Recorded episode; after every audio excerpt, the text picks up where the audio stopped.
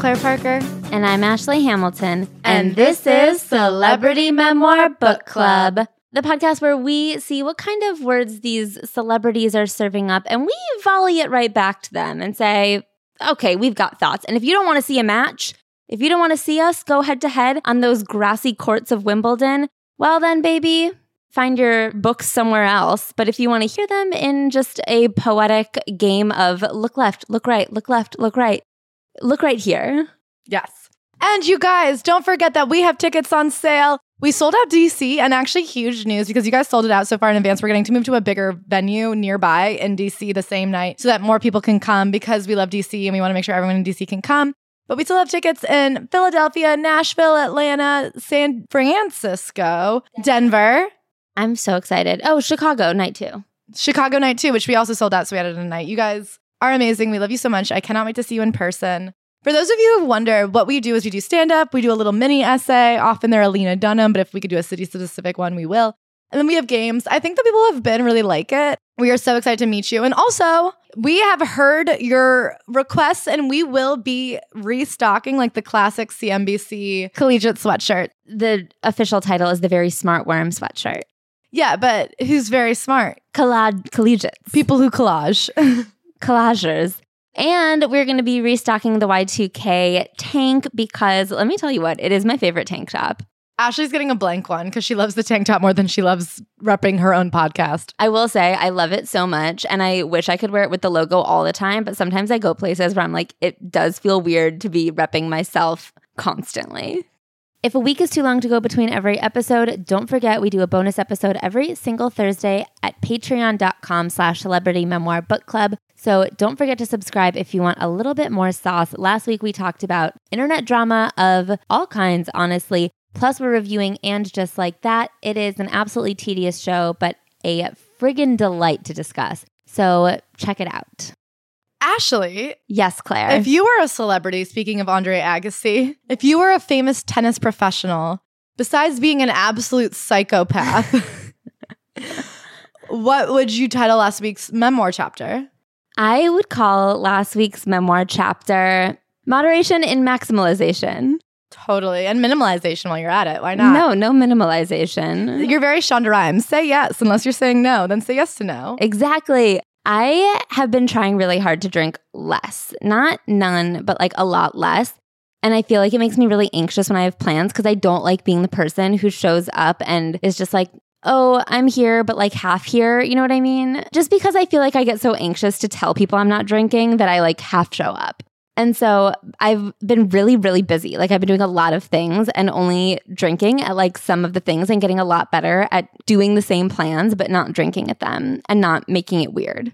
And I don't think it's weird to not drink. I think I make it weird because I get so anxious about what people are going to say to me. People keep saying, no one's going to yell at you and tell you you have to drink. That is literally not true in my experience. I've had people screaming at me to do shots in a bar in Colorado, and I like wish they wouldn't. And I really get in my head about it. And so practicing going to things and just being like, no, this is what I've decided to do, and I'm still going to be really fun at it has been really nice. Claire, Yes. if you were to write a tennis memoir, what would you serve up about last week? Okay. I don't know if I've ever talked about this on the pod, but I have a theory called the Schrodinger's box of hotness. Sure. I feel like in the world of celebrities getting so much work done and some people spend so much time and money and effort, you're like, I mean, yeah, I'm a six, I'm a seven. But if I put a lot of money and work into it, I could be who knows what. Like, who knows how hot we could get if we really doubled down and worked on this thing. And my whole life, I've actually been leading up to my wedding as like the pinnacle of my Schrodinger's box of hotness reveal. I used to joke all the time, I'm like, I don't wear makeup because I'm gonna look average my whole life. And then one day I'm gonna show up at my wedding and really throw all of my guns at it. And people are gonna be like, whoa, who knew she had it in her? But um, the problem is when you start approaching hard stops, it's kind of a bummer. Yeah. It's nice to be like, maybe I'm the most beautiful person in the world and I just don't know because I'm not like good at makeup yet. and it's shocking to be like, oh, the winged eyeliner actually is not the only thing holding me back from being a 10. And it has been very stressful to be throwing a ton of money at it and being like, am I looking worse than ever? But I'm trying to say to myself, there is no fucking way, Claire. The math does not add up. There's no way you could end up uglier. If you wear the most expensive outfit you've ever worn with professional hair and professional makeup and you've been working out There's no way you will look worse than you've ever looked before. Maybe you won't look the best you've ever looked, but there's no way you could look the worst. It just doesn't make sense that way. And so I'm plowing forth and I'm just working on that thing you do where you look back at a photo of you as a teenager. You're like, I thought I looked bad here. What was I talking about? I'm so cute. So I keep being like, Claire, in 10 years, you're going to look back and be like, you goofy bitch. But let me tell you, I love not knowing. I missed three weeks ago when I was like, I bet if I got a couple facials, I'd be stunning. Those were the good old days, baby. Should we open up a new book? I would love to take advantage of this memoir. I would love if we had been wearing matching shirts. You know what this clunk of words is? Nothing but a racket. Can I say something Yeah. to the people who kept saying that this was a thrilling and fast read? what? I'm not mad at you because I didn't hate it. Like, I do like shit like this, but thrilling and fast is not the words I would use. Like, this book is so. Can, okay. The crazy thing about these tennis books is the way that the most important thing to them is every single match they've ever played and not anything else that's ever happened. It's so wild to have them like leave out most of the meth they've done, but be like, I lost in the first round, lost in the first round again. Anyway, here was the exact score, and here's exactly how that happened. Like every single point. I think he goes through every single point he's ever scored in his entire career or not scored. It's crazy. It is funny that this man is like, if I can't be a tennis champion, I'd rather be dead. And I'm reading it like, I don't know the difference between Wimbledon and the US Open. And to me, I don't want to learn the difference. I like know the difference and I like tennis. Like I want to be more of a tennis liker. Tennis is meant to be watched or played. It's not ever meant to be read. I think That's you can so love a sport. I don't think anybody's ever been like, my favorite thing about baseball, reading about it later. No. Whoever called it thrilling and like a fast paced read. Imagine somebody in real life coming and telling you the story about how their father abused them slowly and steadily for years until they got good at tennis. And you're like, thrilling. that thrilled me to hear about. a thrill. A true thrill indeed. I think another thing that was very interesting about this book is obviously all memoirs are written from the perspective of when they were written, right? Like they're not written throughout time. They're written Yeah. from sitting down to write the memoir, looking back upon your life.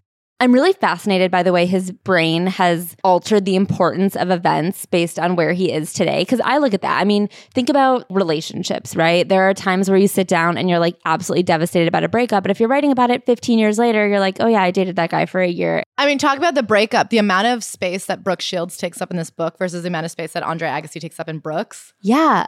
It's a different amount of space. It is a different amount of space. It is so interesting. Something about it felt so uniquely reliable but unreliable to me because I feel like I was reading a very specific truth from a point in his life that does not at all apply to the rest of his life. And I think that he's done a lot of reflection. So you're reading him talking now about what he like should have thought then. And it's almost difficult to read because you're like, you know the answer, just apply it.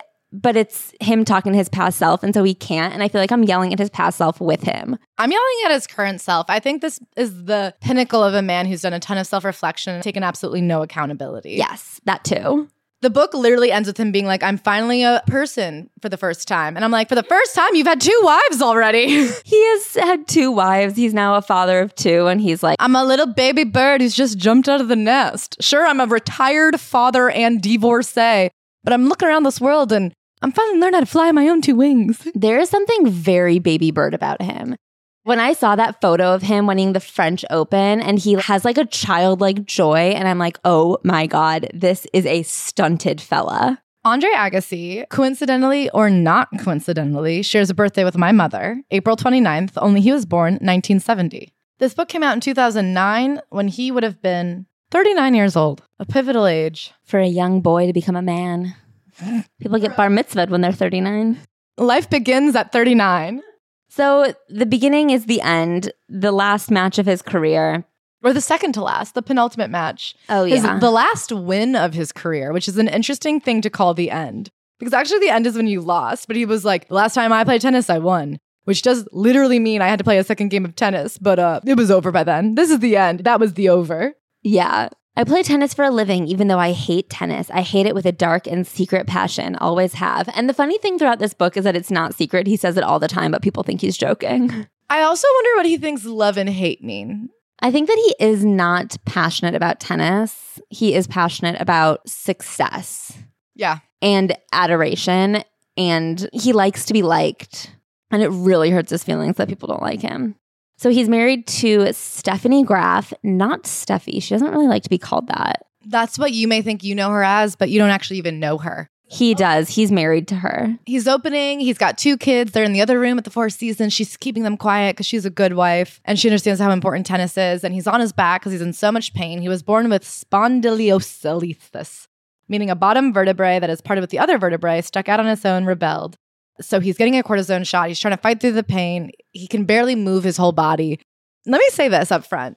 Tennis players are psychopaths in a way I don't think any other athlete is a psychopath. Yes. I feel like there's something so weird about tennis. And obviously, this is going to sound ignorant as hell, but I do feel like tennis is like as much a physical sport as chess. These men are like, technically, I was legally paralyzed, but I won out and I wanted it badly enough that I won the US Open. And I'm like, how could a paralyzed person win the US Open? And I also think it's not a coincidence that we've now read this book in McEnroe.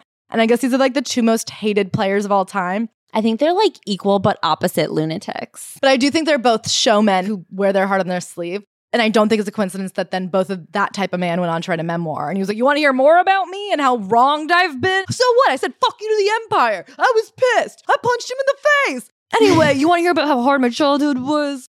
No.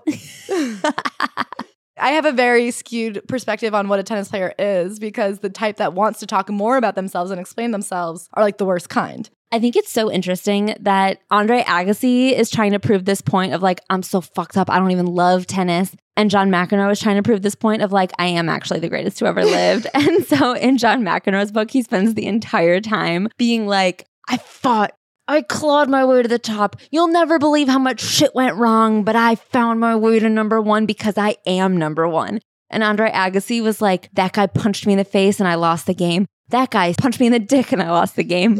then I was number one. And I'm like, have you ever won a game? I, we like never got there. Also, he'll be like, My son was born and I used the newfound pride in being a father to win the next 17 matches. And then that day I was so distracted about being a new father that I lost the match. I'm like, what are you talking? Like, just play the fucking game. okay, do you know one of the things that makes me laugh the most in this book is when he keeps on going, I vowed I would never lose to that man again. and then the next time I saw him, I did lose, but I was re renewed in my vow to never lose to him again. And then the next time I saw him, I did once again lose that match, but the, ne- the next.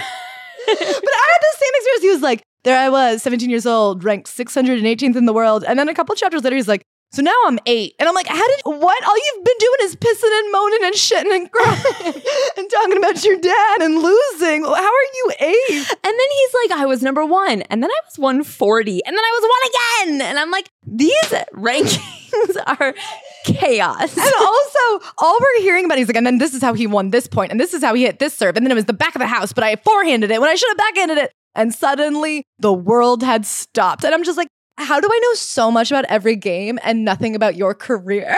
And why is he constantly like, the world stopped, I woke up, it had all been a dream? No, it wasn't.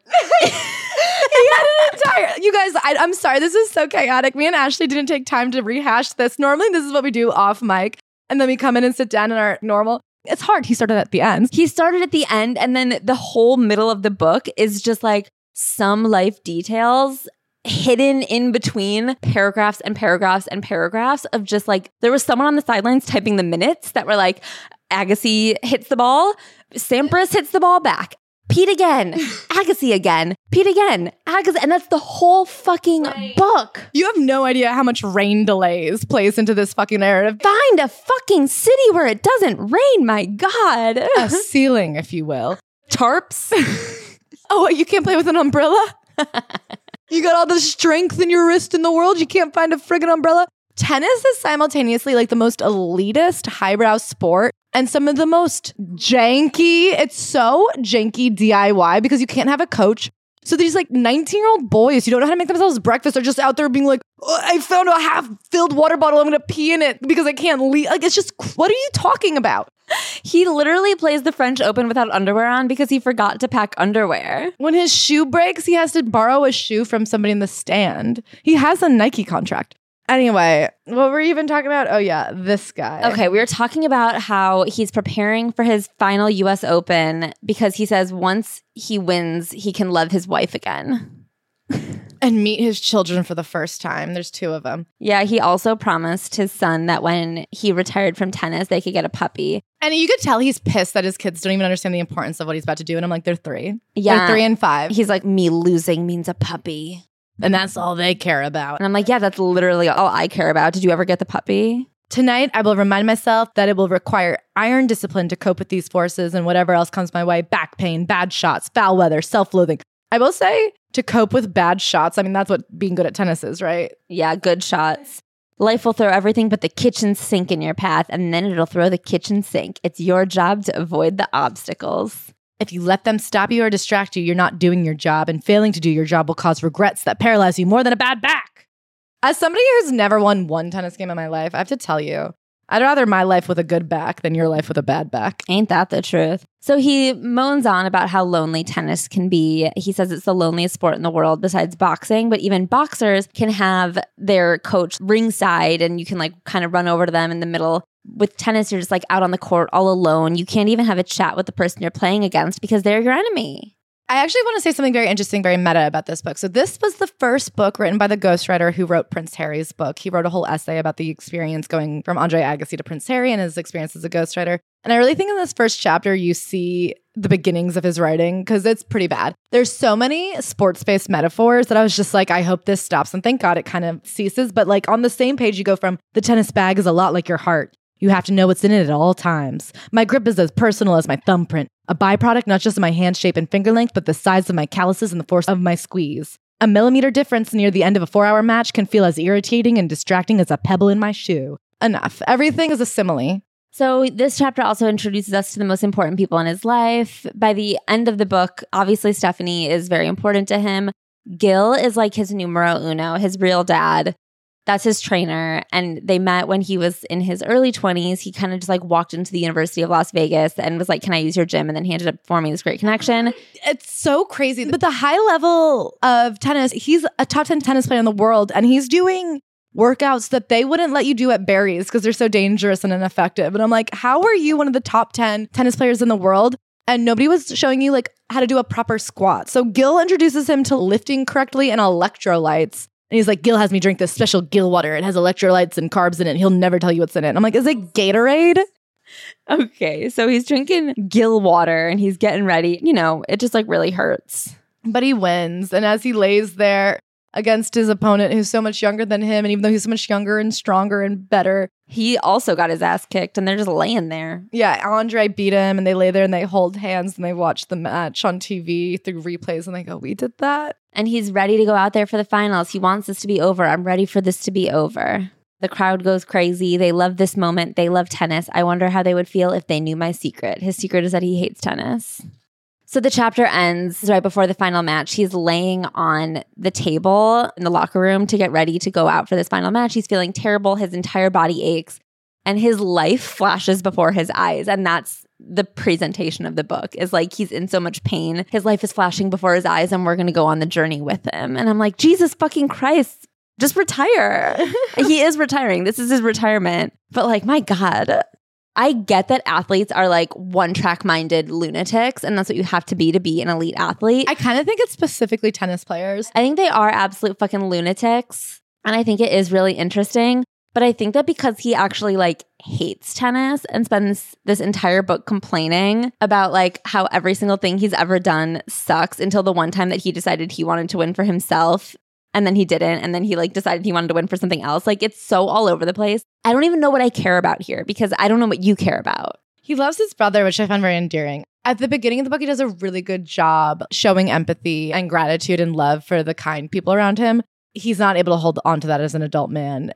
So let's begin. If you guys want the authentic experience of this book, you should like just start stretching your hamstring or something. Yeah. Maybe get into a low lunge, and I will read this book to you like it is Andre Agassi's life flashing before your eyes when you're at the trainers getting stretched out for the big match. I'm seven years old talking to myself because I'm scared and because I'm the only person who listens to me. And it's a lot about how in tennis, you're constantly just talking to yourself. He says, tennis players and Claire, should you play tennis? I'm not talking to myself the way they're talking to themselves. Yeah, you kind of are. I'm not like, Claire, you fucking dumb bitch. If you don't win, I'll kill you. I'm like, ugh, Claire, do you deserve a little treat? You're thinking about starting work soon. I think it starts out being like, all right, Claire, you're going to hit the ball right over the net, pop it back, do a little twist. And then it turns into, you dumb bitch, hit it in the corner. I don't have the drive. As my dad used to say to me when I was a little girl playing soccer, you've got no fire in the belly. Anyway, so he's talking to himself because tennis players, I guess, constantly like talk to themselves. He's talking to himself because his dad is abusive and doesn't listen, doesn't care. And he's like being dragged out onto this tennis court that his dad built for the family so that he could force Andre to play for like eight hours a day. In this situation, at seven years old, he's not yet a tennis player. He's just like the victim of an abusive father. Yeah. And so the dad has tried to make his three older siblings into tennis prodigies. It didn't work on any of them, but Andre is his most promising and last chance. No matter how much I want to stop, I don't. I keep begging myself to stop and I keep playing. And this gap, this contradiction between what I want to do and what I actually do feels like the core of my life. So his father's Armenian, born in Iran, and he was there during a wartime and the American soldiers came in and he follows them out to a forest where they're playing tennis and he's so obsessed with this game that they're playing that he like becomes their unofficial ball boy. He becomes the custodian of the court for no money at all, but he dedicates his childhood to keeping this court nice and like playing by himself for hours. And he's like, I had to play by myself. There was no other Iranian tennis players in the country. And so he finally sneaks out of Iran. He gets some money. He moves to Chicago. He becomes a boxer there. I think he actually went to the Olympics as a boxer for Iran. And he says he lost because it was rigged against Iran. So he gets to Chicago, he becomes a doorman. He's training in boxing. He has kind of like a role where he gets to go down to Madison Square Garden and be part of this huge fight. The night of the fight, the guy he's supposed to fight gets sick, bows out. In a scramble to find a new boxer, they find a heavyweight when his dad is a medium weight or whatever. It's somebody who's in a different weight class than him. And he gets so scared to fight him that he sneaks out the bathroom and runs back to Chicago. And I guess never boxes again. He meets Betty, who's this woman from Chicago who's looking to escape her tyrannical twin sister. After six weeks, they get married, move to Las Vegas, get jobs, and have a little family.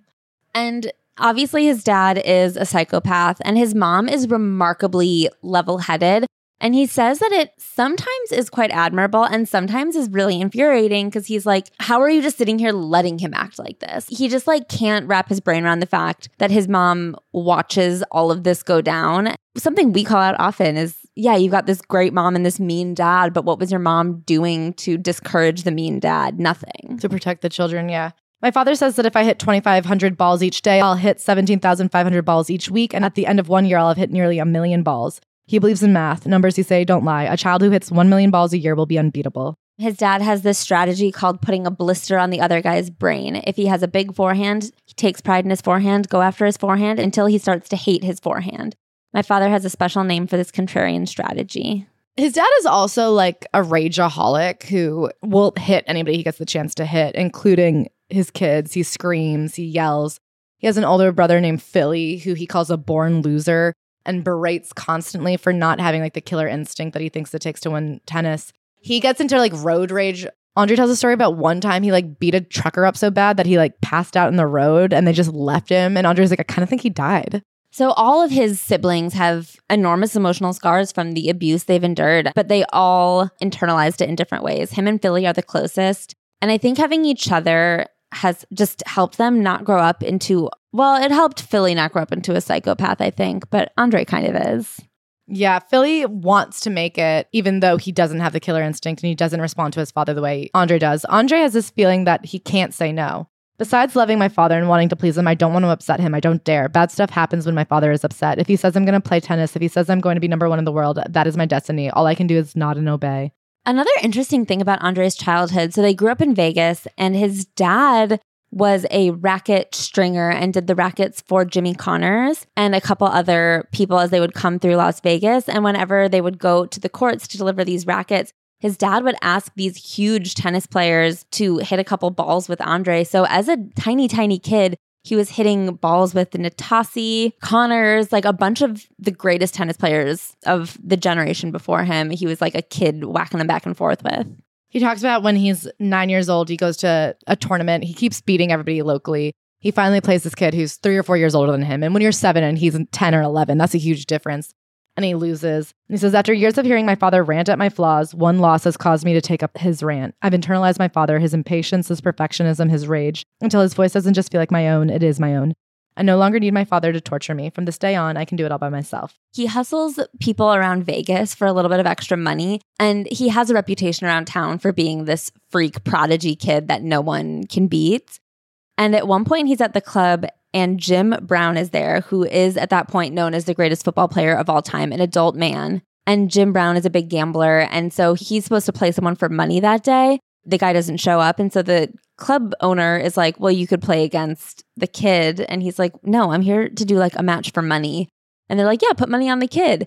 And Andre's dad tries to put their entire life savings down on the match. And Jim Brown is like, mm, Okay, we'll do $500. He doesn't. He's down to take, he says, Fine, go get $10,000 and we'll play it. And then once Andre beats him at the first round, he's like, No, a different amount of money. Andre beats this adult professional football player. So he begins just traveling all the time, playing tennis all the time. He's on the circuits. I hate all the junior tournaments, but I hate the nationals most of all because the stakes are higher and they're held in other states, which means airfare, motels, rental cars, restaurant meals. My father is shelling out money, investing in me, and when I lose, there goes another piece of his investment. When I lose, I set back the whole Agassi clan.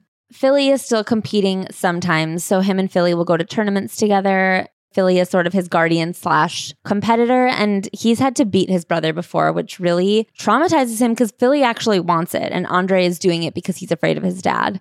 And then there's this funny introduction of a separate trauma of all the things that trouble Philly. However, the great trauma of his life is his hairline. And him and Philly just have this lifelong battle with balding. It comes up a lot. I really think this book is the perfect example that if you have a loved one who's struggling with balding, the worst thing you can be is balding. You have to pick a side, have Yeah. hair or be bald. But to fight it is like the only way to make it embarrassing. You have to just accept your fate or move on. Yeah. So Philly warns Andre. He says, okay, you're the only one left. Like, dad's done with me. He's done with the other siblings. You're the one he's putting all of the eggs in the basket for, and he is going to give you speed. And you have to fake that it fucks you up. You have to throw a match because if the speed makes you better, he's going to just drug you for the rest of your life. And so his dad does give him speed and he loses the match and says, Oh, that pill you gave me made me feel really weird. And the dad's like, Fuck, we got to figure out other things. I want to come back to that because I remember reading that thinking, like, oh, this begins the meth addiction. But then it really seems like that happens one time and never happens again. And I wonder if a more honest book would have drawn a parallel. yeah. Is that really how it went down? I do think when he talks about Philly, though, is like when I feel very warm towards him. He talks about beating Philly and how he envies Philly, even though Philly gets yelled at and is bad at tennis. He jumps in and helps Philly gang up on Philly. There's name calling, slapping. By rights, this should make Philly a basket case. At the very least, it should make him resent me, bully me. Instead, after every verbal or physical assault at the hands of himself and my father, Philly's slightly more careful with me, more protective, gentler. He wants me spared his fate. For this reason, though he may be a born loser, I see Philly as the ultimate winner. I feel lucky to have him as an older brother. Feeling lucky to have an unlucky older brother, is that possible? Does that make sense? Another defining contradiction. Can I say I don't really believe this? I hate it when people are like, you may have lost the tennis match, but you're the winner in my eyes, and I'd rather be you. That's not true. Yeah. Because you also could have chosen to just be nice and bow out, but you didn't choose that. If you really thought that was the better thing to be, you'd be the better thing. I mean, like I said, this book is like very hard to read because of how much he like rewrites his own mental history. I find it sweet that he goes out of his way to like really appreciate how much his brother loved and protected him. But it's so dishonest for him to be like, to me, the best thing you can be is a loser, just like my brother. my brother's the biggest loser I know, and that's why he's my hero, unlike me, a winner. And that's why I kept playing until my body physically wouldn't allow me to keep playing.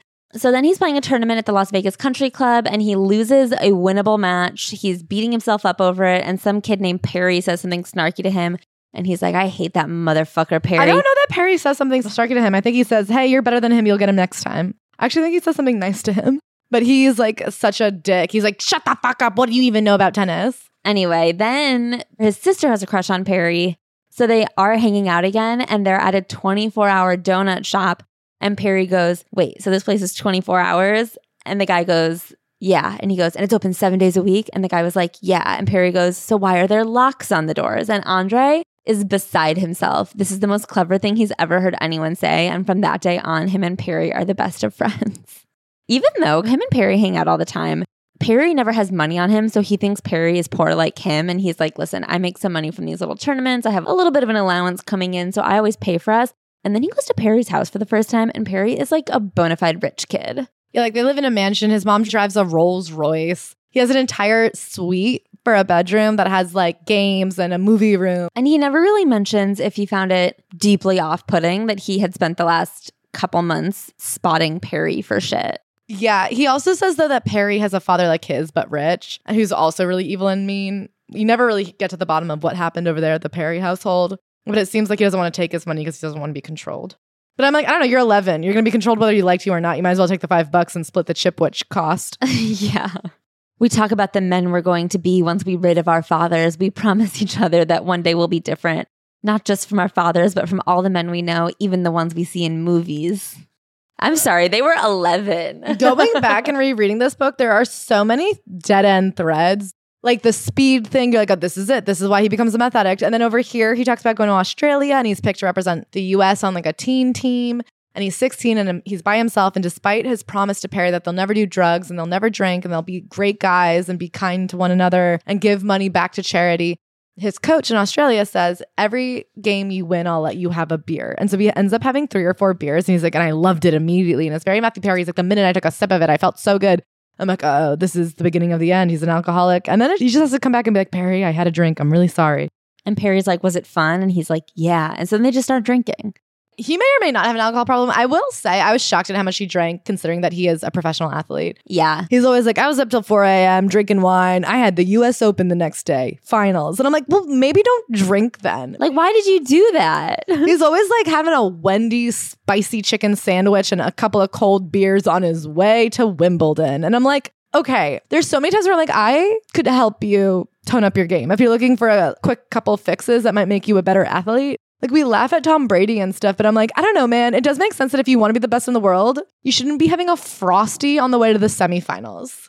At one point, he's trying to impress Steffi Graf, and he's like, she started stretching, and I thought maybe I should start stretching for the first time in my life. And I'm like, well, this is why you're injured every day. What do you mean you've never stretched before? You're a professional athlete. This is why you rip your hamstring constantly. Every single time he's like, you just like play tennis until the other person cramps. Everybody is constantly getting Charlie horses. And I'm like, you don't do any yoga? Are you telling me right now I'm like better fit for a long term game? Remember in John McEnroe's book where he's like, I decided if I was going to be the best tennis player I was going to be, I couldn't have a chocolate sundae every day after dinner. At one point, when he's like 27, his trainer is like, What we're going to need to get you back on the court is a strong core. From here on out, we're doing core strength. And I'm like, uh, Yeah, I know. I'm going to solid core every day. You think I don't know about core strength? Listen, I am working on a glow up right now, and that means having to choose between skincare and makeup is an absolute disaster that I cannot handle. Luckily, with Kosas, you get clean makeup for skincare freaks. So many makeup products clog your pores, they make your skin worse, and in covering a breakout, you end up prolonging a breakout. But with Kosas, their complexion products actually are proven to make your skin better. They're dermatologist tested, safe for sensitive and acne prone skin, and they're hypoallergenic. The Kosas Revealer Concealer isn't your mom's concealer. It is so creamy, weightless, and it is a complete multitasker. It is a concealer, an eye cream, a spot treatment, all in one. And the color matching is so pristine. There are so many shades and undertones to choose from. So, for my pinky, weird skin, I have found such a pristine match. You can't even tell that I'm wearing it. Revealer Concealer is packed with active skincare ingredients. It offers creaseless medium coverage with a smooth, radiant finish that looks like your skin, but brighter, more even, and healthier. Take the five step shade finder quiz to figure out your perfect match. Millions of people have tried Kosas, making it one of the best selling makeup collections at Sephora. Their popular award winning Revealer Concealer has over 1,000 five star reviews, and of course, five stars from me. It is probably the only concealer I'll ever use for the rest of my life. I'm so in love with it. The other products are incredible as well. I cannot get enough of the Airbrow. I know I talk about my red hair constantly, but I feel like dyeing my hair lighter has completely changed the way that I do my eyebrows because I don't want them to look too dark and overpower the rest of my head. It's hard to explain, but the Airbrow has been an absolute lifesaver when it comes to having to reset my makeup routine. Don't choose between wearing great makeup and taking care of your skin. Right now, Kosas is offering our listeners 15% off your first purchase of $50 or more when you go to kosas.com slash worm. Go to K-O-S-A-S dot com slash worm for 15% off your first purchase of $50 or more, plus free shipping. That's kosas.com slash worm. So he's competing around, making a name for himself in the children's tennis community. And his dad sees a special on 60 Minutes about a guy who started a tennis academy in Florida. And he is like, You're going. And we can only afford one semester, but you're off. And he's like, Wait, what the fuck? He has a best friend now. He loves Philly. And he's really sad to go to tennis school.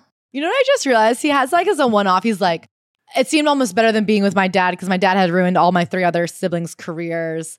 My older sister ran off with tennis great Pancho Gonzales, who was 30 years her senior. And then you never hear about her again, and you literally never hear about the other sibling.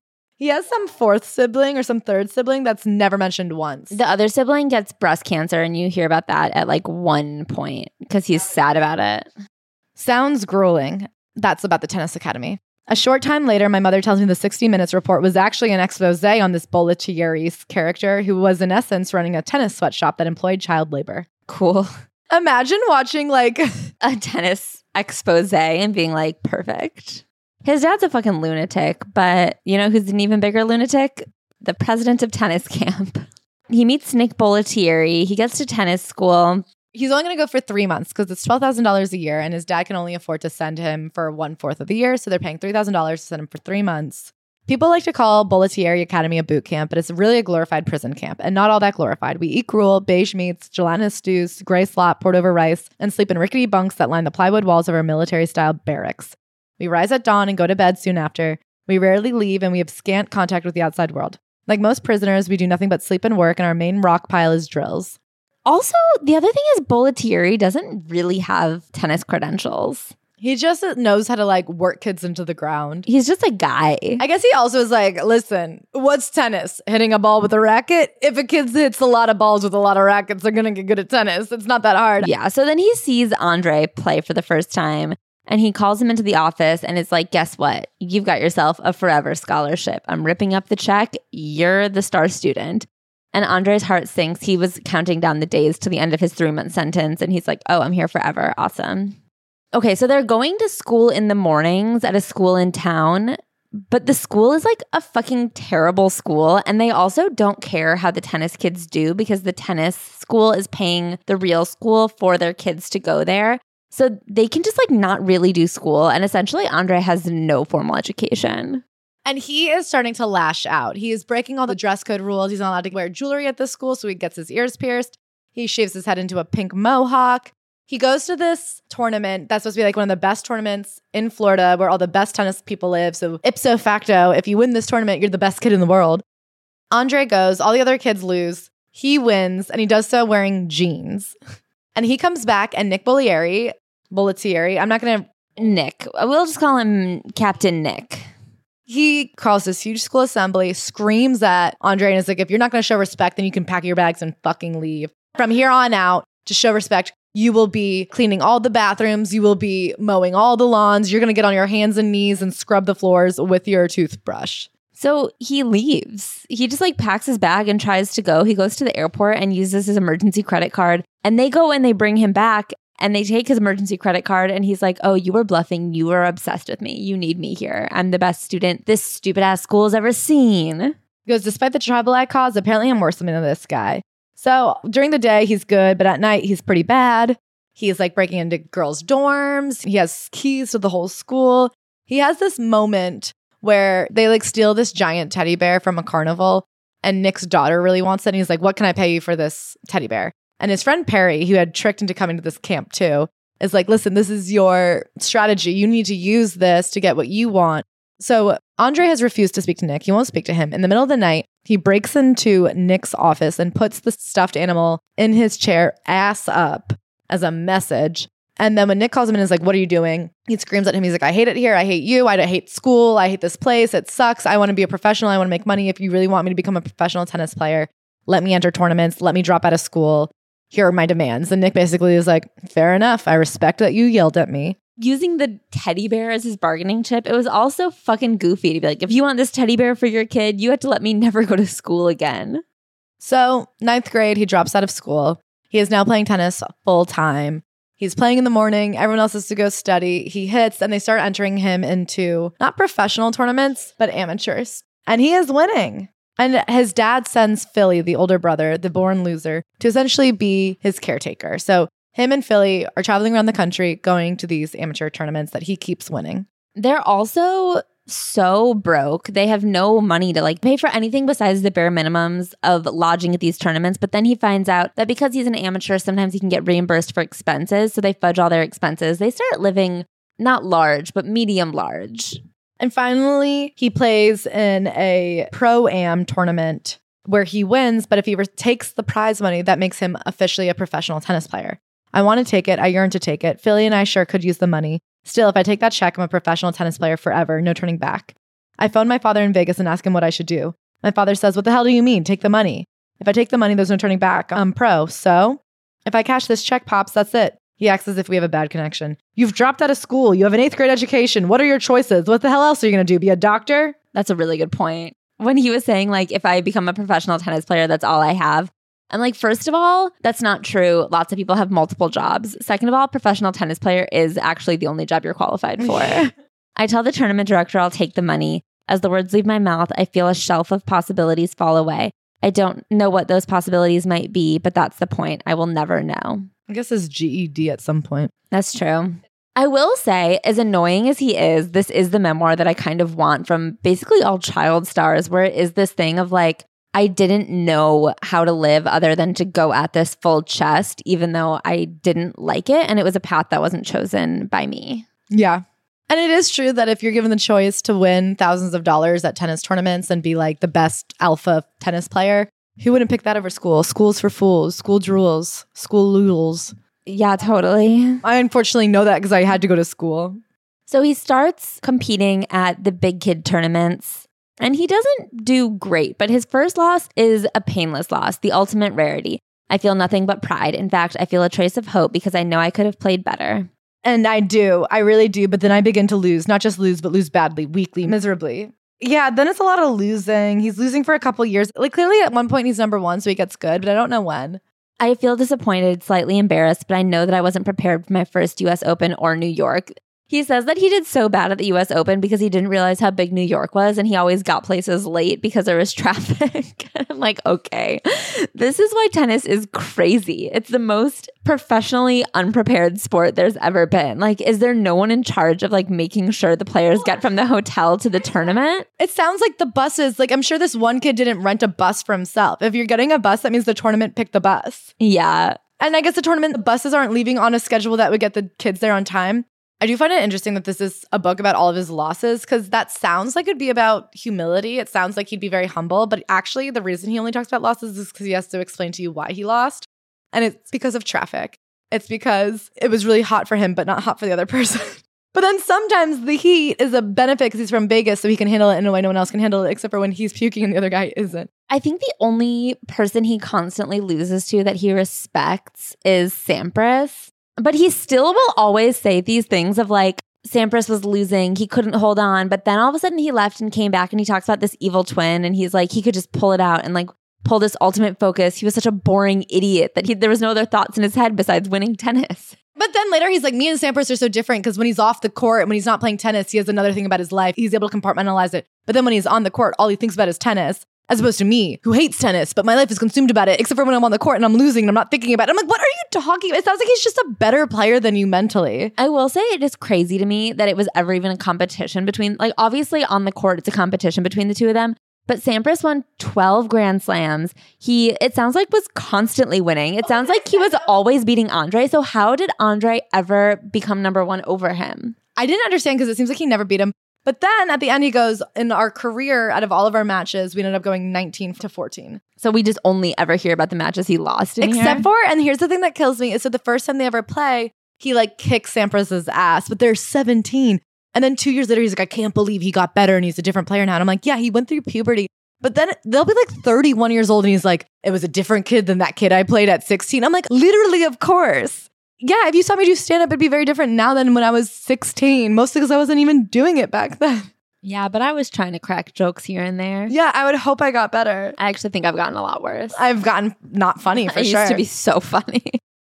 he goes to Wimbledon for the first time. He has to play on grass and he's never played on grass before. And he's like, this was so fucking crazy. It sucks. And I hate Wimbledon and I hate the Wimbledon people and the officials and the players. He hates that he has to wear white for Wimbledon. He thinks it's haughty and ridiculous. Above all, I take offense at being barred and blocked and made to feel unwanted. I need to show a badge to get into the locker room, and not even the main locker room at that. I mean, why would you not have to show a badge? You know what it is? Here's the problem with tennis is because it feels like it's year round. yeah. So there's no sense of like taking a breath and being like, okay, and then my next season, and then the next year, and then I got traded. It just feels like it's a barrage. And the way he describes it, it's literally like if somebody was like, okay, so then it was winter, and that year we got 17 blizzards. The first blizzard, it rained two inches. Then next it was spring, and in spring there was the pollen count. And you have to understand on one Tuesday, the pollen. Like, so then summer, you know, heat wave, heat wave, heat wave, downpour. So now it's fall. We've got leaves, and you're just like, okay. And then you're like, eh, back to the next blizzard. And you're just like, can we take a break and like work on a narrative? It's like nonstop tennis scores, and I don't care. For like 16 years, it's just tennis score, tennis score. I know. And we're back in Europe and then we're back in Key Biscayne. That's how I tracked the years because he's always back in Key Biscayne. Or the was like, Davis Cup. I'm like, another Davis Cup. I think the Davis Cup happens a hundred times a year.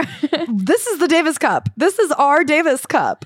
So he's having a hard time with it. I can't remember why. His whole life is a hard time with it.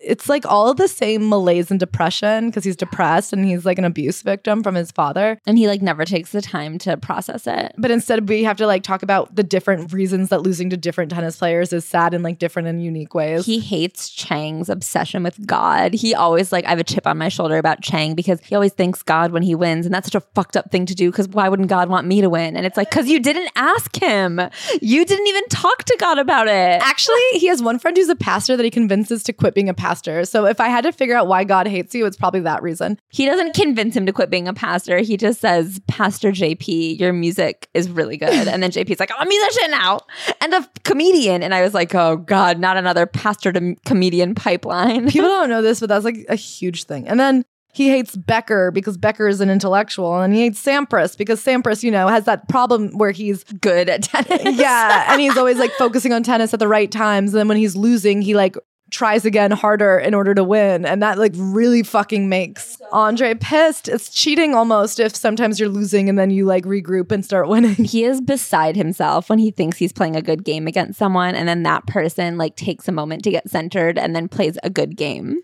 Okay, I don't want to spoiler alert anything, but one of the last times he ever plays Sampras, they're like at a restaurant together and they're like, How much do you think he even tipped the valet? And he's like, Five bucks. And his coach is like, No, definitely 10 bucks because he's so rich. He's got to at least tipped him 10 bucks. And they go over and ask the valet how much he tipped. And he only tipped $1. And I guess he also was like, Hey, give this to whoever actually went and got my car. And Andre Agassi takes this as a personal attack on him. And Andre Agassi thinks he's like the only person who's ever tipped a service worker. the truth is, by the time he was a legal adult at 18, he already had five or six figure contracts. So then he says, I swear to God, I will beat Sampras because he's a bad tipper. And now I have the rage that I needed to beat him. And the next day he goes out in the court and he gets his ass handed to him. he always does this. He's like, I set my sights on that win. I had to beat him for America. And he's like, Well, I did lose that day. Another thing is he loves the attention, but he hates the fame. Believe it or not, he's different than you and me. He loves it when people love him, but he hates it when people are critical of him. Uh, can you even imagine? But what is the psychology behind it? Do you know what I mean? Do you know what happened to us specifically in our childhood that made us like it when people like us, but not like it when people hate us? Whatever happened to us happened to Andre Agassi as well, because here he is, miserable. And anyway, he's back on his buddy Perry's bed, and his buddy Perry's going, It's gonna get better. You're gonna be on the cover of Sports Illustrated. It will, I know it. And Jillian, please, she's small time. You'll always have girl problems. That's the nature of the beast. But soon the girl giving you problems will be Brooke Shields. Brooke Shields? Where do you get Brooke Shields? He laughs. I don't know. I just read about her in Time. She's graduating from Princeton. She's the most beautiful woman in the world. She's brilliant. She's famous. And someday you're going to date her. I don't think that happened. Him and Brooke, or that conversation. That conversation. I was like, I do think him and Brooke dated. no, I know they dated because I read Brooke's memoir. I wouldn't know for sure from this one. I will say he is obsessed with saying that like there is no destiny in tennis. There's only like the harder worker, the better tennis player, the person who wins the match. He hates being like your destiny is to be number one. Your destiny is to be the Wimbledon champ or whatever. But for someone who hates destiny and tennis so much, he loves like the destiny. He loves manifestation. His friends are always like, one day you're going to marry Steph Graf and have her baby and then do this and then do that. And he's always like, believe it or not, 22 years later, it happened. Like he's obsessed with planting the seeds. Like this is exactly how it was meant to go. When he was nine years old, he saw Steffi Graf and he licked her legs and he wished he could be with her. I maybe believe those conversations happen, but I wonder if they said that about like every celebrity or something. There are so many things in this book that are like repainted. Like I said, with his present mind, where he's like, I look back at that game and I knew that I was playing hoping that they would lose, not hoping that I would win. Like I was looking for the holes in their game. And he's always having these moments where I'm like, these are astute observations about your game, but you obviously didn't apply them for another 15 years. So you weren't thinking that then. I also just remembered how many times he goes, I threw the game on purpose. Throwing a game on purpose is harder than actually winning a game because you have to make it look like you're trying your hardest but still be losing. He's like, of course, consciously, I didn't know I was trying to lose the game. I thought I was trying to win, but it wasn't until writing this book that I realized the reason I lost that game is because I wanted to lose. Shut up. And not because he was beating me. Now he's in Wimbledon he has a terrible game and then he goes and gives his tennis rackets to homeless people. Oh my God. That's not even what I underlined. I underlined that he goes, I hate London. I reject all that's alien, and London feels as alien as a place can be. What? The food, the buses, the traditions. He like, had just gotten back from Japan. And I was like, but a London bus, you're like, I've never fucking seen anything like this before, and I won't get on one. One bus stacked on top of the other bus's head. It's unnatural. I just can't imagine growing up in America, in a major city in America, and being like, the people, the cars, the language, who could get a grip on it? okay, here's a question. Do you think that because of his history of hair loss trauma, he saw how tall the hair is on the guys guarding the palace and he found it quite triggering? this is a culture that not only loves hair width, but hair height. and he's like, get me back to Japan where I understand so he gives away all of his tennis rackets after Wimbledon. He says, This sucks. I hate this game. I'm fucking done. And then he gets a call about doing a little tournament. And so he says, It'd be nice to walk away from tennis with a little bit of winnings money. So he says, All right, I'm going to need some new rackets. So he goes, he plays, he wins, and he says, Back in the game, biatch. Then he buys a Corvette or something. Oh, he also wins a game where he wins $90,000 prize money. And he's like, there I was, 17 years old with my hand on a Brazilian ass cheek at $90,000 in my pocket. I'm an adolescent who's seen too much, a man child with a checking account. I mean, that is true. He is an immature idiot. And I think that at that point, he is an actual teenager, but he stays that guy for 15 more years. So he has this contract with Nike and he goes to the Nike room to pick out his new outfit and they're demoing these denim shorts. Denim sports shorts. and he's like, "Oh my god, I hope John McEnroe doesn't want the denim ones because I want them so bad." John McEnroe is like, "Look at these stupid denim sports shorts," and he's like, "They're mine." And he's like, "I call dibs. Nobody else can have them." And everybody else is like, "Nobody here wants to play tennis in jeans, bro." I want these shorts so bad. I'll put a photo on the Instagram. Nike, if you're listening, I want denim sports shorts more than I've ever wanted anything. So he has a mullet. It's pink, and he's wearing denim shorts. And he's like, the sports writers are so mean to me. They think I'm trying to stand out. In fact, I'm trying to hide. They say I'm trying to change the game. And in fact, I'm trying to prevent the game from changing me. He has this obsession with being like, everyone thought I was a punk just because I was showing up in a mohawk wearing jeans playing Wimbledon. But that was just me trying to be meek and quiet. And I'm like, shut up. You literally know that at the Blettery Academy, you were getting a mohawk to rebel and he was getting his ears pierced. And now he's like, when I wear jeans, when I have a mullet, when I wear Oakleys, that's just me being quiet and tired and sad and little. he little. says it's me trying to find myself. It's not me trying to make a statement to anyone else. I'm trying to find out who's in here. That's why I specifically only wear these things when I'm doing televised events in front of thousands. He also says the reason for the mullet is not because he's trying to make a splash, but because his hair is really thinning. And if he keeps it kind of funky up top, it's harder to tell that his hairline is receding. And then he finds out that his brother has found like this really great hairpiece system, hair club for men. And he's like, I just, I have to do hair club for men. And he's really worried about wearing a hairpiece during a tournament, but he goes, What other choice do I have? Then he's back at Key Biscayne. Get me out of Key Biscayne. Key Biscayne is my Hotel California. I guess people do not like him because he's got a bad attitude. I mean, he's sitting here being like, I literally hate tennis. Tennis makes me so miserable. I hate tennis. I hate my opponents. I hate being here. I hate the crowds. I hate the journalists. Why are they so mad at me? He's like, nobody ever told me not to curse at the journalists. Nobody ever told me to dress the way everyone else is dressing. Nobody ever told me to make a friend. How was I supposed to know that was going to make me unlikable? And I'm like, I don't know, common sense. He was young. He was traumatized. He was an idiot. And like, I think when you're a traumatized 17 year old entering the big leagues, like, you'll do dumb shit. But the way he cannot learn and adjust and then like become a human until he's 40 is fucking crazy. Well, what makes me mad is that he's like, in high school, yes, when I did all these crazy things with my style and hair, I was doing it as a fuck you to people around me. But when the media called me a punk, that's unfair. I was just trying to discover my style. Like it was an utada on TikTok or something. Own it. Be like, I didn't want to be controlled. I felt like I'd given up my whole life to tennis, doing what my dad wanted me to do. I felt like I wasn't being the person I was, and this is my way of claiming my identity. And it rubbed people the wrong way because it looked like I wanted to stand out. But I'm like, you did want to stand out. He insists he was doing it so that nobody would notice him. Yeah, which is insane. The media hates him. I'm a punk. I'm a clown. I'm a fraud. I'm a fluke. I have a high ranking because of a conspiracy. I don't rate the attention I get because I haven't won a slam. I mean, that is true. Can I say? This is the exact same thing McEnroe had, where he other players hate him because he gets so much media attention. Because he gets media attention, he gets favoritism by the APT. But John McEnroe was winning slams. Like John McEnroe was winning a lot. And so, yes, he was like a spectacle to watch. It's hard to tell how much Andre was winning because he doesn't even tell you about most of his wins in here. He only tells you about his losses. And it feels like he was losing a ton and he hadn't won a major. It is genuinely confusing when he became number one and when he won all the. I guess he had like a couple of good runs and he would rack up points and then he would have like a couple bad years.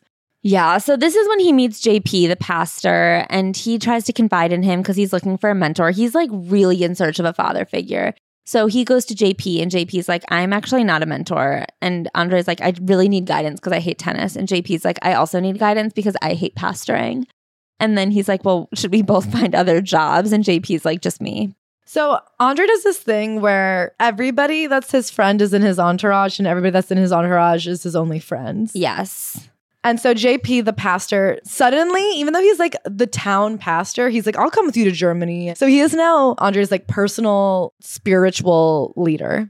So then he gets fucked over by an ad agency. You have no idea how hard it is to get paid a million dollars to do a commercial. He gets hired to do this Canon commercial, Canon, the camera company, and they have him playing tennis in the desert. It's this big dramatic commercial where at the end of it, he gets into a car and he goes, Image is everything. Because get it? Camera images. But everyone is like, image is everything. That must be Andre Agassi's real life personal motto because he acts like such a fancy bitch all the time. Not even fancy, but he you Funky know, bitch. He's working on those outfits. I meant fancy bitch in the fact that he's dressing up, not the fact that his dress up is fancy. Got it. Can I say something we completely even forgot to mention? What? Remember Nick Balleretti or whatever from school, who was like his number one enemy? He refused to talk to him. He broke into his office. After he like yelled at him, they like find this mutual respect. And now, for whatever reason, Nick is his coach, and there's just this unspoken agreement that he'll get a percentage of anything that Andre wins, but it's not really written down as a contract. It's just like a handshake deal to be determined later. And as you can guess, later it's determined in quite a dramatic way. For 10 years now, they're BFFs. This is the thing is because Nick is no longer important to him at the time of writing this book. It's not really clear how close him and Nick's relationship ever was. I only even think about it because one of the things Nick has done for him as a coach is he got him a trainer, and the trainer just has him like running hills in a rattlesnake designated area.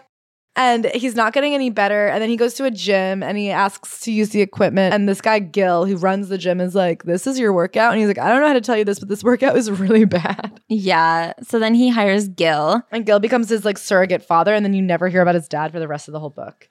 The other thing Nick does is when he plays his first French Open, he like really needs words of encouragement and then Nick doesn't say anything. So I'm like, what was he doing here as your coach? Anyway, so he and Gil become best palios, kindred spirits, Father and son. father and son. He compares them to the Father, the Son, and the Holy Spirit a couple times now that I'm thinking about it, which is quite insane. Me and my trainer, um, yeah, we're pretty close. How close have you heard about God and Jesus? Yeah, Gil would send me out to be murdered for everybody else's sins. Okay, the other thing is I think him and his dad are no longer that close. So in the writing of his story, his dad is really written out of his professional career, but I thought that his whole thing was that his dad was like in his shit for a long ass time. I mean, by eighth grade, he sent him away. Yeah. Him and Gil also like love to stay up all night talking and eating hamburgers. And he's like, Yeah, it's really nice how Gil is really careful about my nutrition, but like doesn't get mad at me when he and I are going to eat french fries. Also, he like Gil takes him to his first ever tournament and he's like, Whoa, people are really cheering for you. And he's like, I didn't really get what's going on here, but I guess tennis is a kind of big deal to some people, huh? And he's like, I didn't understand it, but now I understand it. Sports writers rip me apart about my entourage because he goes everywhere with Nick and Perry and Gil and JP. I will say I don't feel like it's that crazy to show up with like a small crew. I think back in the day, tennis was literally just something like you did by yourself during your lunch break. Yeah. Like I think you were supposed to take PTO and fly to France, play the Open, and come back and like have not even told your wife. and you were supposed to like be doing toe taps in the shower or something. And that's how you warmed up. At this time, he also has a girlfriend named Wendy. Who's cool as hell. Yeah, she was his childhood crush, and she like keeps dropping out of college because she like can't really figure out what the vibe is, and so she just like kind of goes on tour with them. But they have an open relationship because she's like, we both need to grow independently, and I don't want to hold you back. And I can tell you have a crush on Steffi Graf, who's never spoken to you, but Wendy's just like fucking chill. Yeah, And then Wendy breaks up with him because she's like, listen, I need to go to college. I know I've tried eight different ones, but I feel like there's a ninth out there for me. I hope she's doing well. He wears pink shorts, and everyone is like, "What the fuck is going on?" But he says, "I would rather them talk about the color of my shorts than the color of my character." And then suddenly he tosses the ball, serves to my backhand. I jump in the air, swing with all my strength, but I'm so tight that the ball to his backhand side has mediocre pace. Somehow he misses the easy volley. His ball smacks the net, and just like that, after 22 years and 22 million swings of a tennis racket, I'm the 1992 Wimbledon champion. I was like, what? I thought you were a born loser. I don't understand what's happening. And then he gets to go to the Wimbledon ball and he's so excited because he's going to get to go on a dance with Steffi Graf. And it turns out that historically people hate the tradition that at the Wimbledon dance, the men and women's winners get to dance together. So they canceled it. And then he tries to say hi to her and she like won't even say hi to him. So now he's like a huge star. He's famous in a way he's never been famous before. Wimbledon has legitimized me, broadened and deepened my appeal, at least according to the agents and managers and marketing experts with whom I now regularly meet. People want to get closer to me. They feel that they have that right when he got those managers and agents and marketing directors and stuff, that would have been nice to know because it does feel like he just went from this 16 year old like eating potatoes with his brother and randomly winning tournaments to suddenly he is now the champion. And there's just this idea that it like randomly happened. But I'm like, I do think he worked at this specifically for two to three years. I mean, that's all in there. It's just not clear. I feel like he was worth a lot of money before. Like him and his brother were eating potatoes, and then they got that Nike deal, and then he won that $90,000 tournament it feels like the money was ramping up and now he's saying the branding agents want a piece of me. But this is after he wore oakley sunglasses hungover and oakley sent him a car. As a thank you. As a thank you. So i'm like i feel like the brands have been there but maybe now they're there with more money. I guess that's how it feels though just like randomly things are happening. Yeah. Anyway so now he's also friends with famous people. He gets to go on a yacht with david foster. If you know him he is bella hadid and gigi hadid's ex stepfather He's also the link of how Gigi Hadid and Bella Hadid are semi related to the Kardashians. Also, he like randomly dates Barbra Streisand, which was very confusing to me because he's like, Yeah, we met and then I got to go to a party at her house and then we like hyped each other up. And I gave her a pep talk and she gave me a pep talk. And then suddenly he was like, Yeah, what? I was dating Barbra Streisand. Who cares about the age difference? And I was like, What? And then one day he just stops calling her. And I was like, Were you kidding when you said dating? I think they like went on dates and flirted. Maybe they kissed on the mouth once. But didn't it go from like, I always loved her music, and then I got to go to a dinner party at our house, and she had a really cool house. And then one time I went to her show. Anyway, dating Barbra Streisand was pretty cool. Yeah, and then they ghost each other. and then he finds out from the newspapers that Nick fired him as a coachee. So basically, Nick shows up at one of his meets, tournaments, whatever, and is like, I need more money. You need to pay me. I'm in a lot of debt because I sold the school for less than it's worth, and now I'm fucked. I did so much for you, and you owe me more money. And I think he says, No, I won't pay you the more money. And then he finds out via newspapers that they broke up. He has this habit of framing everything like, Can you believe that this guy showed up on the morning of a very important match for me and laid out this emotional roller coaster? But then when I look at it, I'm like, I think you were at a match every week. Yeah, I think you were always at a match. It's kind of like me being like, Can you believe the day before I had to record a podcast?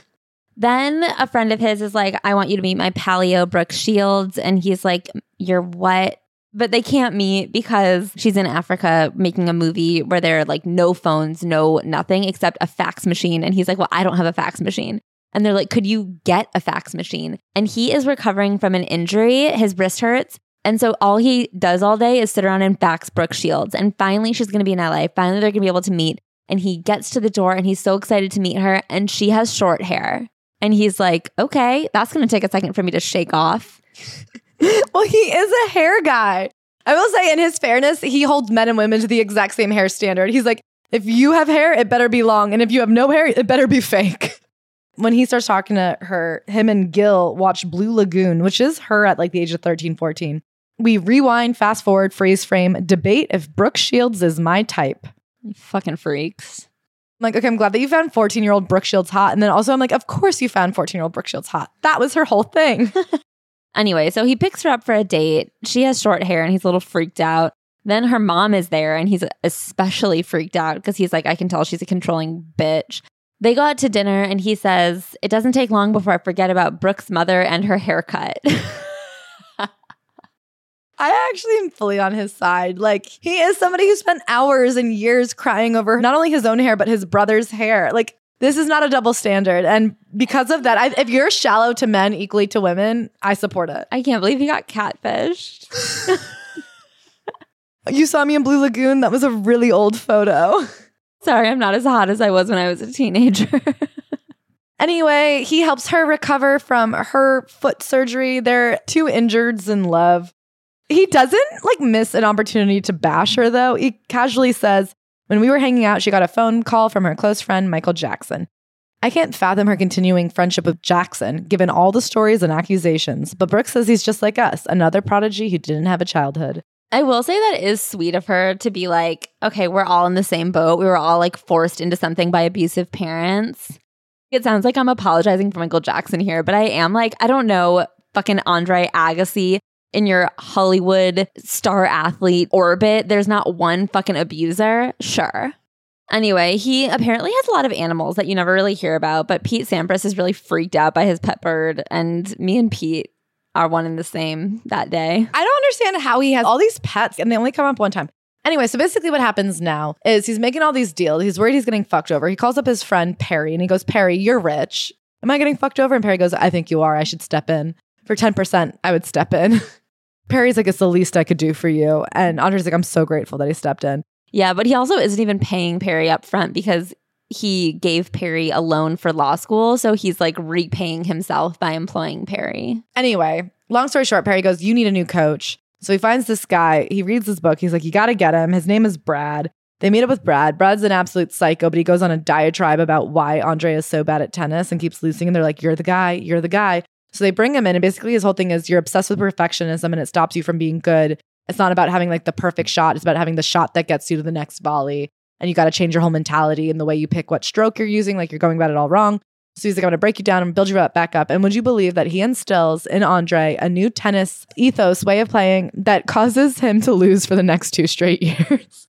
The other thing about Brad is that he will only drink Bud Ice. I've never even heard of that beer. Me either they go to a restaurant and they don't have Bud Ice, and Brad goes, I'll be right back. And he like goes across the street and gets his own beer to bring to the restaurant. I find peace in his claim that perfectionism is voluntary. Perfectionism is something that I choose and it's ruining me, and I can choose something else. So he understands what Brad is saying, but he can't internalize what Brad is saying. And so he never wins a match again. That's not true. He doesn't win a match for two years. He goes from, I think, number eight or something to number 140. He goes up and down so much, but he does really bad. And Brad keeps being like, listen, it's going to get worse. It's just such an interesting contrast to John McEnroe, who was like fighting through those top 10 spots.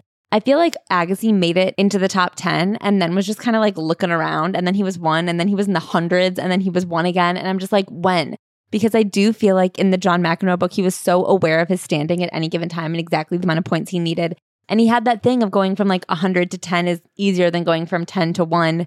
And it was like a two year long slog to get up to one. And here he just like is number one. There's just something where he will go in and win a grand slam and then he'll win the next one. So he'll win for like two straight months, which is like nine straight games. And then he'll lose like 32 games. finally Brooke is like, listen, I think you should shave your head. And he's like, I can't. And then he does, and he feels free. Oh yeah, because he has this one tournament that he ends up losing because he's so self-conscious because his hairpiece is fucked up, so he has to bobby pin it on. And then he like is too anxious during the game that the bobby pins are gonna fall out or that people are gonna see it. And so he like loses the game because he's afraid that his hair is gonna get exposed. Anyway, then he wins another Grand Slam, yada, yada, yada. And then he becomes number one. And they're like, How do you feel? And he's like, Amazing. And he's like, It's a lie. This isn't what I feel at all. It's what I want to feel. It's what I expect it to feel. And I tell myself to feel. But in fact, I feel nothing. I'm the number one tennis player on earth, and yet I feel empty. If being number one feels empty, unsatisfying, what's the point? Why not just retire? Do you know what it is? I think it's because he wasn't the number one tennis player on earth. I think he was ranked the number one tennis player on earth. He couldn't beat Pete Sampras. And there was a bunch of other people that he could rarely beat. He just happened to beat them at the right times. And he's like, everyone was saying it was always luck of the draw, that it was rigged, that I was favored. And I'm like, I think they were right. I don't know. You're not doing a good job of digging yourself out of the media hole that you think you're in. But he decides that what he really wants is to win all four Grand Slams, which is Wimbledon, the US Open, the French Open, and the Australian Open, right? Yes. I hate that I know that. I hate that I'm like learning information from these stupid Can we go to the. US Open? Yeah. Okay. It's this August. Can we go to Key Biscayne? No. Um, never. So then he's dating Brooke and they like are traveling the world together. And I will say she does this weird thing where she's like, oh, we're, we're here for his work. The way I guess if Matt came with us to a show, but he's like, she doesn't understand the work I did in Jill in Gil's gym. What if his name was Jill this whole time? I'm just saying Gil. The trials and sacrifices and concentration that have led to this new confidence or the huge task that lies ahead. And she doesn't try to understand. She's more interested in what we're going to eat next, which wine cellar we're going to explore. She takes it for granted that I'm going to win, and she wishes I'd hurry up and do it so we can have fun. It's not selfishness on her part, just a mistaken impression that winning is normal and losing is abnormal. I think they're both right and both wrong. Me too. I think it is crazy to go to these tennis tournaments and not understand how fucking intense it is and the pressure and like the night before, the night before is the most important. Like they're going out drinking old fancy wine the night before his big games. And I'm like, well, that's on you, buddy. You need to say, you have to get out of here. I have to get a night's sleep. But the other thing is, as you said with tennis, it seems like there's no off days. So if you want a partner who's a tennis player, you can't expect to ever have equality or your own time. Like you can't ask somebody with their own life and their own aspirations to date you. to date you. And the thing he likes about Brooke is he's like, she's so much different than my ex girlfriend, Wendy, who had no idea what she wanted in life. Brooke had passions and things going on. You can't date somebody with passions and things going on. The only reason he's with Steph Graf is because she retired right when they got serious. Yes. And then she also had the respect of what he was doing to be like, if you want to keep playing tennis, I will not talk to you for nine years that you have time. So he loses the French Open. He thinks he'll never win it. He feels cheated because he lost fair and square. so then Boris Becker comes in and talks to the newspaper and says that Andre is an elitist piece of shit who's not friends with any of the other tennis players and he is an asshole who sucks. And so then he like goes fucking batshit crazy and he goes, It was the summer of revenge. And he spends an entire year obsessed with getting revenge on BB Becker or whatever he And calls And he will him. never lose to Becker again, he claims, Except for when he does. which is like a 50 50 shot at it. I think he beats him half the time and loses half the time. Oh, he calls him BB Socrates because he's actually the elitist. But then this starts a bunch of declarations where he goes, This was the year that I would never lose. Anyway, I lost a little.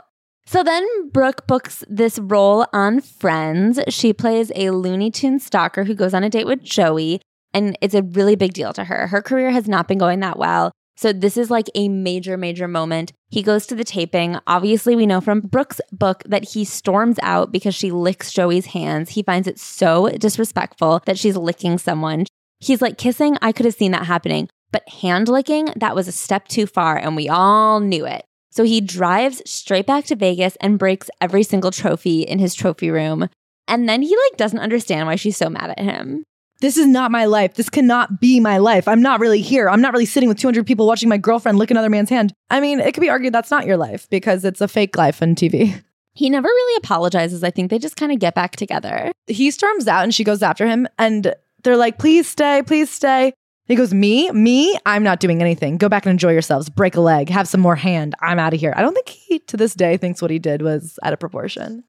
Then he decides that they should get married, which is obviously a really stupid idea because he doesn't like her at all. They have this house that looks out upon the highway that goes from Los Angeles to Vegas. And he's like, What if after our first date, I had just driven back to Vegas and never called her again? I kind of wish I had. That's a crazy thing to think. Anyway, so he decides to propose. So he proposes, she cries. I'm kissing her and thinking, I really wish I'd thought this through. Is this the person that Andre Kirk Agassi is supposed to spend the next 90 years with? Yes, she says. Yes, yes, yes. Wait, I think. Wait, wait, wait. You asked.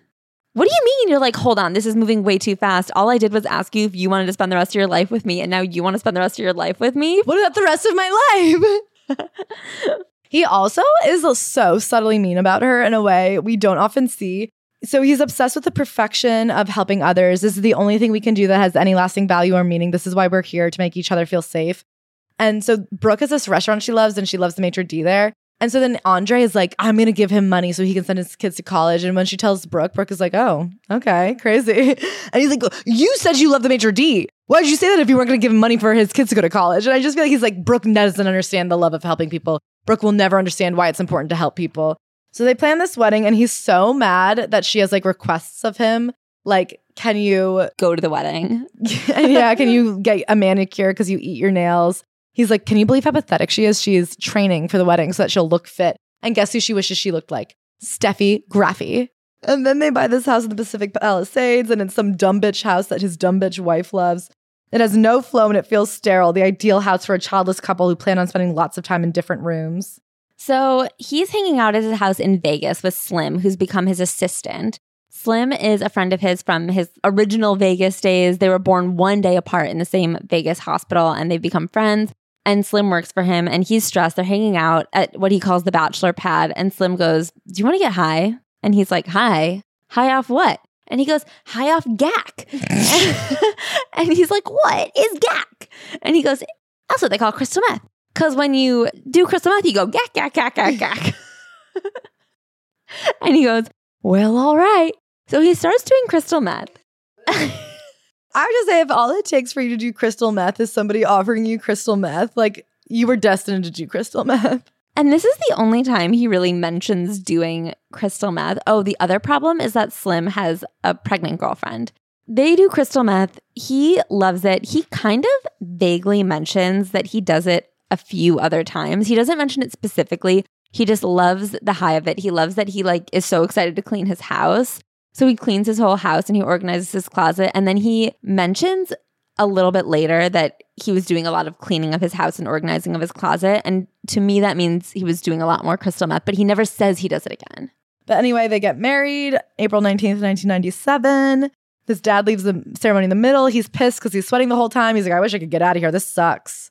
And then Slim's girlfriend has the baby way, way early. The baby is super, super premature, like a one pound baby. And Andre is helping like airlift them to better hospitals and paying for this long, enduring stay. And Brooke is like, Why are you so involved in your assistant's life? And he's like, How could I not be? We'd never find out if the baby makes it or not. Yeah, he never mentions Slim again except for when he gets caught by the ATP for doing crystal meth. And he says it was all Slim's fault. At this point, he's losing nonstop again. He has three first round losses in a row. He gets dropped from the Davis Cup team. I'm one of the best American players ever, but I don't blame him. Who could blame him? Well, you were losing. And also, I think you were doing a lot of meth at this time. And then he also goes to the US Open. He's unseeded for the first time in years, which is like unheard of. It's crazy that you could win the US Open and then be unseeded like a year or two later. I just don't understand the ups and the downs. He'll be like the best player the world has ever seen for like two months. And those two months hopefully fall during a slam. And if not, he just is the worst player anyone's ever seen. He guarantees that he's not going to lose to Pete Sampras. He does lose to Pete Sampras. I envy Pete's dullness. I wish I could emulate his spectacular lack of inspiration and his peculiar lack of need for inspiration. That's the thing is for him to win a match, Andre needs to feel immediately inspired outside of, you know, winning. winning. Whereas Pete just goes in and is like, my job is to win. So that's what I do. So then him and Brad sit down and they decide his game needs a full overhaul. He needs to start from scratch, start at the juniors, and really like rebuild his entire game. But instead, he gets a letter saying that he has tested positive for crystal meth. So he needs to write a letter to the board explaining why there was meth in his system. And they need to decide whether or not he is going to be in trouble or not. He might have a three month suspension, which to me doesn't even seem that bad. I think people finding out would be really bad, but the three month suspension, I'm like, that's not that bad of a punishment. And then Gil is like, you have to start training really hard. So he has to like go on a diet of, you know, chicken and broccoli and stuff. And he's like, it's going to be so hard. He's gonna change. This was his rock bottom. So he writes a letter to the board saying, I had meth in my system because Slim, my former assistant, who I've since fired, put meth in his Coca Cola and I took a sip of his Coca Cola. And they say, oh, okay. So it never even comes out that he did meth. And it also never comes out whether or not Slim is okay. Because he was addicted to meth and had a premature child. And then he's like, me and Brooke are never talking. We're strangers in the same house. She never asks me about tennis, but I never ask her about her TV show. So him and Gil are rebuilding, and he goes, I'm 27, the age when tennis players start to fade. And I'm talking about a second chance. He's 27 at this point. How crazy is that? I feel like he's both a newborn baby and the oldest man that's ever lived. That's because he's bald. he gets to go to South Africa and meet Nelson Mandela. So his friend, the pastor, comes home and is like, You know, I can't help that Brooke, your wife, is never around. He asks if it bothers me. I hadn't noticed. His whole gang is like, Why doesn't that bitch wife of yours ever hang out with you? And he's like, ah, That's such a good point. She should be home watching TV. But they actually talk about this fight a lot. And it turns out Brooke is always like, You never leave the house. You don't ever want to do anything new we could go to museums, we could go to galleries, we could go to concerts, we can like meet all the greatest playwright minds, all the greatest actors, all the greatest musicians, and you never want to try anything new. And he's like, Of course not. And you should want to support me in that. Once again, it's New Year's. Every year at New Year's, they have a party, and every year at New Year's, he says, Next year is going to be my year. Also, Brooke gets a tattoo, and he's like, Didn't you even think about asking my permission before you got that? And he's like, She thought that I was being controlling over her body, but that just goes to show what a like deadbeat wife she was. Mm, it's like so true. He thinks things are going to go really good. The thing is, he like without irony says every year is going to be his year. Even though last year he goes 1997 was going to be my year. 1997 he did crystal meth and then got caught doing crystal meth. He also hates Brooke Shields. For somebody who I think met Brooke Shields 12 times and randomly one of those times was their wedding, but like they never hang out. And whenever they do, he's like, Brooke and I go out for a late dinner with her friends, actors. It's always actors. Yeah, Brooke is an actor. He's always like, and of course, she's going out. Her friends, they're fucking actors. They want to talk to me, a tennis player, when they're actors. It's so embarrassing for them. She also says that she hates his friends. And he's like, well, then we have nothing to talk about because my friends are my family. And she's like, okay, I thought I was your family because I'm your wife. He also does this thing that like drives me crazy. So he sees this 60 minutes special about how the schools in some parts of America are bad. And he's like, we got to change that. And he comes up with this great idea about making his own charter school. And I guess like he did make it, and I'm sure some kids were better off for it, but there's something so fucking obnoxious and conceited and like narcissistic to be like, the school system in America's fucked. Let me try. Like, I'll do it better. Like, why isn't anybody doing as good as me? He's like, I wanted to take on a mission and I decided to pick children because they're voiceless. So I helped them out. And what I was going to do was just make a good school. Imagine being a guy who never went to school, being like, I, I know how this should go. I mean, he's literally 29 years old, a ninth grade dropout, being like, I guess I got to fix the American education system as well. the Andre Agassi school, by the way, does not exist anymore. I wonder if it's because he says that in his version of school, they go two hours longer. At one point, he's like, Are all the teachers paid less at my school because technically they're working more hours and more days? Sure. But they love what they do, so it's worth it. And I'm like, Oh, God, that's promising. So then Brooke breaks up with him. 1998, his year, is the year that his relationship starts to crumble. How did it come to this? Why are you reacting like this? Your marriage is far from perfect. You're not even sure why you got married in the first place, or even if you wanted to get married. So, why are you such an emotional wreck thinking it might be over? Because you hate losing. Oh, God. And then, you know, because Brooke ends it with him, he's like calling the linesman a cocksucker. That's kind of her fault if you think about it. She shouldn't have divorced him, even though he hated her. And then he gets kicked out of the tournament because he won't stop saying cocksucker. And he goes, What do you want me to lie? He is a cocksucker. And then he tells Brad, his coach, that him and Brooke are over. And Brad is like, finally, that awful bitch. She was holding you back. You need to be with Steffi Graf, and you're going to be number one, and you'll marry Steffi Graf, and you'll have a baby. And it all comes true. Him and his team, they go on this like concerted effort to get Steffi Graf. Sorry, Stephanie, as she prefers to be called. I think we can call her Steffi. We're not her friends. Anyway, so first he tries to contact her at like a tournament they're both at. She brushes him off. Then his coach gets in touch with her coach and is like, what if they practice together? And her coach is like, no, she actually focuses before games. So she like probably doesn't want to do a new practice routine. And then they're like, okay, what if we get to the court while you guys are still on the court? And then you say, hey, Andre Agassi's here. What if you slapped a ball around with him? And then she'll say yes. So that happens. They whack a little ball around. He says, That was so fun when we whacked that ball around. We should get dinner. And she's like, No, I have a boyfriend. And he's like, Okay, well, she told me she had a boyfriend. So that must mean she wants me to know about her boyfriend and that she wants me to get rid of her boyfriend for her. So he just keeps harassing her and they finally hang out and then they finally like fall in love and she breaks up with her boyfriend and then immediately retires. And she's basically there to be his stay at home wife who understands that tennis is the most important thing in the world. Thank God. He also finally wins the French Open because he takes his undies off. And letting his balls waggle about is actually good for, I don't know, dynamics. Brooke shows up at the Wimbledon to talk about their relationship and he has to make her tea to be a good host. And because he had tea and not coffee, he loses, and that's her fault. Totally. And then he keeps playing tennis. He has some bad games. Some really bad games. I feel like he starts losing again for like two years to the point where Brad is like, I gotta go, dude. I feel like you don't even want this anymore and I gotta get out of here before we become enemies. Andre's like, why would we ever become enemies? And I'm like, I don't know, maybe because this man has dedicated his life to you and you like haven't won a game in a year. And it seems like you just don't even want to. And then in 1999, he becomes number one again. He gets a new coach who like gets him. He becomes number one again. And then the next year, he like loses again. Like it's just so insane. It's just highs and lows and highs and lows. He marries Steffi. He gets her pregnant. To my mind, being with the right woman is true happiness. After all the time I've spent putting together my so called team, the only thing I want now is to feel like I'm a valued member of Stephanie's team. He plays another like five or six years while she's raising their babies and keeping them quiet around him. His back is falling apart. And then he does this crazy thing. The first time he's ever left alone with his baby, Steph goes to like work out or something. And he looks down at his baby. I measure his hair with my fingers. Oh, Actually, you look a little ratty there, buddy. You could use a cleanup.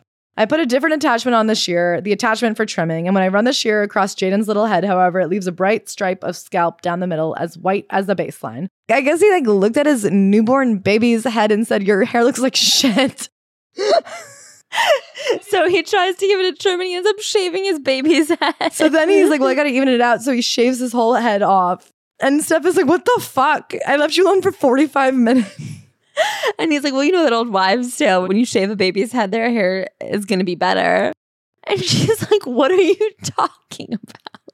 It's just so funny. If he hadn't had, had his father as his father, he really could have gone on to be like Fekkai or something. This is like one of the greatest hairdressers of all time. he could have been Jen Atkin. Like the thing he loves is hair. That is so true. There's only one thing that he's ever been passionate about, and it is hair. Imagine leaving your husband alone with your baby one time. Oh my God, can I tell you? Remember when we were talking about how he never mentions his sister ever again? The one time he does mention his sister is not even specifically because of her cancer, but it's because of her cancer, he helps her shave her head. He's so obsessed with hair. So then he comes back and everybody retires but him. And he says he keeps playing because he chooses to play. It's a choice. He actually still doesn't love tennis, but he respects it. And then he like plays until his body physically falls apart. He dies out there basically. And then he's like, well, I quit because I must. And then he opens his school and he plays tennis for fun with his wife and he hopes his kids never play tennis. And ugh, I feel like exhausted like I was in the Wimbledon. I don't know why this book exhausted me so much. Even his dad, like watching him, was like, you know what, we're good. to focus on individual matches so much in a book of this many pages makes it hard to follow a narrative. But then for most people's career, there is a narrative. Even if it goes up and then down, and then back up and then climaxes, I've never seen somebody be so fucking up and down. And it's just like 12 years of absolute chaos and not as much meth as you would hope. I really think there was a lot more meth and he just won't admit it. There has to be more meth. I can't believe you did meth four times, got caught, and then apologized and nothing happened. Well, it lied in his apology. Anyway, do you have any final fucking things to say about Andre Agassi? I guess I do feel like if you are going to recap a game like this, it has to only be the most important games. If he had done that French Open win that was like the pinnacle of his career, I would have been like, fine, give me the blow by blow of your French Open win. Like it might have been annoying, but I don't know which games are important because he recaps every game point for point. I don't know where he is in his life because I mean, it literally is like if you and I went through show by show and was like, and then this joke did really well, but then two weeks later, the joke kind of bombed. And then three weeks later, I tried to riff and it went well. That's not how you tell a story.